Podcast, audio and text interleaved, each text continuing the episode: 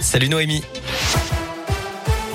Salut Cyril, salut à tous. À la une, jour J pour la fête des Lumières à Lyon, annulée l'an dernier à cause de la pandémie. L'événement revient cette année avec 31 créations artistiques qui vont faire briller Lyon pendant 4 jours, avec évidemment un protocole sanitaire renforcé. Le port du masque est obligatoire partout. Le pass sanitaire est exigé dans certains endroits et il est interdit de boire et manger dans les rues en presqu'île, près du parc Blandan et du parc de la Tête d'Or. La fête des Lumières qui attire près de 2 millions de visiteurs chaque année. Pour assurer leur sécurité, 200 policiers seront mobilisés chaque soir, ainsi que 70 agents de sécurité sur voie publique et 400 agents de sécurité privés.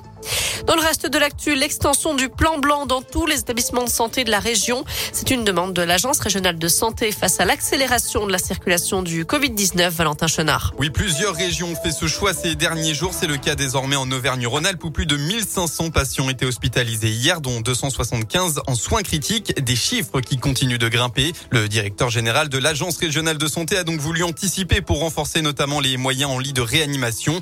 Concrètement, des opérations non urgentes vont donc être déprogrammées comme lors de précédentes vagues du Covid, excepté les activités de chirurgie de greffe ou liées au cancer. Même chose pour les maladies chroniques. L'activation de ce plan blanc prend effet immédiatement. Le dispositif sera maintenu au moins jusqu'au 3 janvier avec une réévaluation fin décembre. L'ARS demande aux établissements de bien informer leurs patients sur leur prise en charge. Elle rappelle aussi qu'il est nécessaire d'appeler le 15 avant de se rendre dans un service d'urgence. Et elle appelle enfin les professionnels de ville à se mobiliser dans ce contexte pour assurer l'accueil et la prise en charge de patients nécessitant des soins non urgents et non programmés. Merci Valentin. Et si des professionnels de santé volontaires veulent venir en renfort à l'hôpital, c'est possible. Ils peuvent se connecter maintenant sur le site Renfort RH. La bonne nouvelle, c'est que le vaccin développé par Pfizer BioNTech est toujours efficace après trois doses contre le variant Omicron. C'est ce qu'annoncent aujourd'hui les laboratoires qui souhaitent toutefois finaliser un vaccin encore plus adapté d'ici le mois de mars. Dans la Loire, le masque redevient obligatoire en extérieur de 8h à 23h dans 28 communes du département. Ça concerne les communes de plus de 5000 habitants. On vous a mis la liste complète sur l'appli Radescoop et radescoop.com.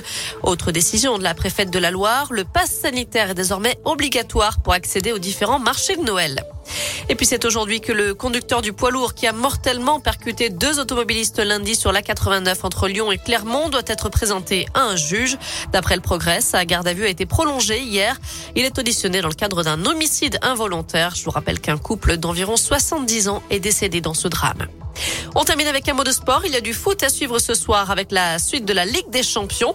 Lille joue sur la pelouse de Wolfsburg. Coup d'envoi à 21h. Côté météo cet après-midi, malheureusement, reste dans la grisaille. Des averses sont encore attendues tout au long de la journée, un peu partout dans la région. Les températures varient entre 5 et 7 degrés pour les maximales. Merci beaucoup.